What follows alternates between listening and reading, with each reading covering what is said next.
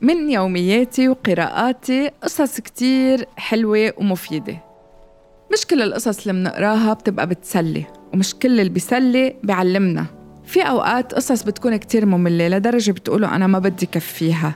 لكن هالقصص بتحلى وبتعطينا ثمرة كتير حلوة بس تصير بنصها وفي منهم بآخرها. وكتار من يلي قراء يعني مخضرمين بيقول لك الكتاب أول 15 صفحة منه إذا كان ممل ما تكفيه لأنه يمكن ما تستفيد. عشان هيك أوقات بدور هيك على قصص صغيرة وسريعة وأوقات بتطلع معي بالصدفة. ومن يومياتي لهالحلقة من بوديو معي أنا بتي حبيت خبركم شيء أول مرة كنت بقرأ عنه أو خلينا نقول أول مرة بسمع عنه هو عن النسر.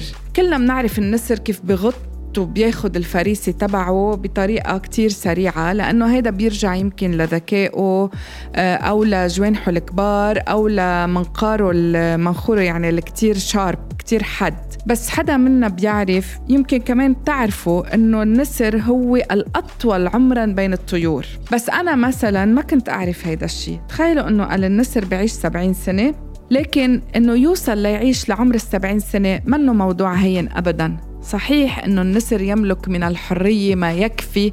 ما حدا منا بيملكها خاصة بس يفرد جناحاته ويطير ويعلي.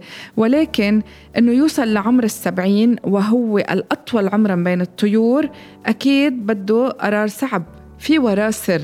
من هالأسرار بيقول لك إنه بعمر الأربعينات شو بيصير بالمنقار تبع النسر؟ بينحني بينحني كتير. صحيح بيكون فيه حدية بضل حاد لكن أجنحته بتصير كتير تقيلة وبتلزق بصدره.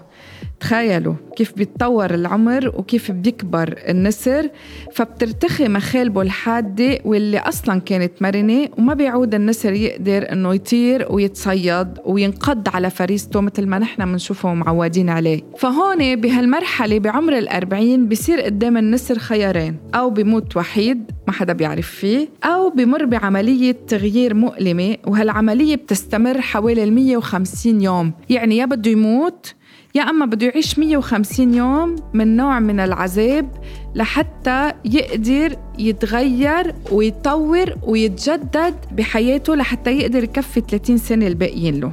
فهالعملية من التطور والتجدد والانتعاش بتحتاج من النسر انه يطير لأعلى جبل يضرب منقاره على الصخر حتى يكسره وينتف ريشه وبعدين بده يرجع ينتظر لحتى ينمى كل هاللي كسر ونتفه من أول وجديد. بعد خمسة أشهر كاملة ببلش النسر رحلته الشهيرة لولادة جديدة وبعيش لمدة 30 سنة تانية. صحيح إنه المعلومات هون كتير هيك مفيدة وكتير بتلفت السمع وكتير آه، حلوة آه، ومعلومات آه، جدا يمكن ما بنعرفها عن الطيور لكن أكيد من وراء هالقصة في حكمة. الحكمة شو بتقول؟ الحكمة بتقول إنه التغيير بالحياة ضروري للاستمرارية. ما في شيء بيجي بالهين. إذا الروتين اللي بتعمله كل يوم هو صعب لأنه مع الوقت بصير ممل. والملل بعذب الملل بيوتر الملل بيدخلنا بدوامة لا نحسد عليها. الملل بيخلق نوع من اليأس الملل كمان بيخلق آه، نوع من الستريس. فتخيلوا إذا الروتين هالقد بيعذب كيف التغيير؟ التغيير ما بيعذب ولكنه ببعض الأحيان بيكون مؤلم. بيكون مؤلم لأنه منكون نحن عم ندفع لنقبل نغير من جهدنا من آه، تبدل الأفكار من إنه نعود حالنا على طريقة جديدة بالحياة.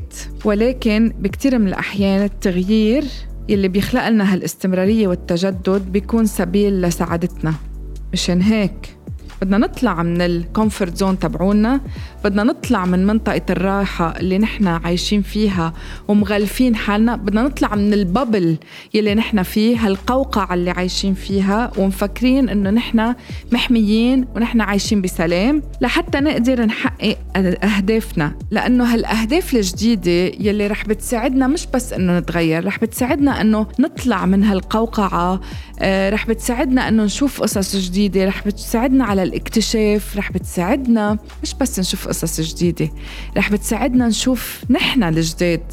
انت ذاتك من جوا. انت مجرد ما تقرر انك تغير ولو هالشي بسبب لك ألم وعذاب وتعب منك معود عليهم. لكن تخيل قد إيه رح يخليك تكتشف قدرات بداخلك. كان اللي موقفك عنا هو الخوف. من شو نحن خايفين؟ مش بس انتو أنا كمان. من شو نحن خايفين؟ شو هالشي اللي عنا منه فوبيا لحتى نحن رضيانين ومقتنعين إنه قعدتنا بقلب هالقوقعة اللي نحن فيها وإنه المكان المثالي لإلنا هو هال comfort zone اللي عايشينه. هو مكان هالراحة اللي نحن تأقلمنا فيه. شو اللي مخوفنا؟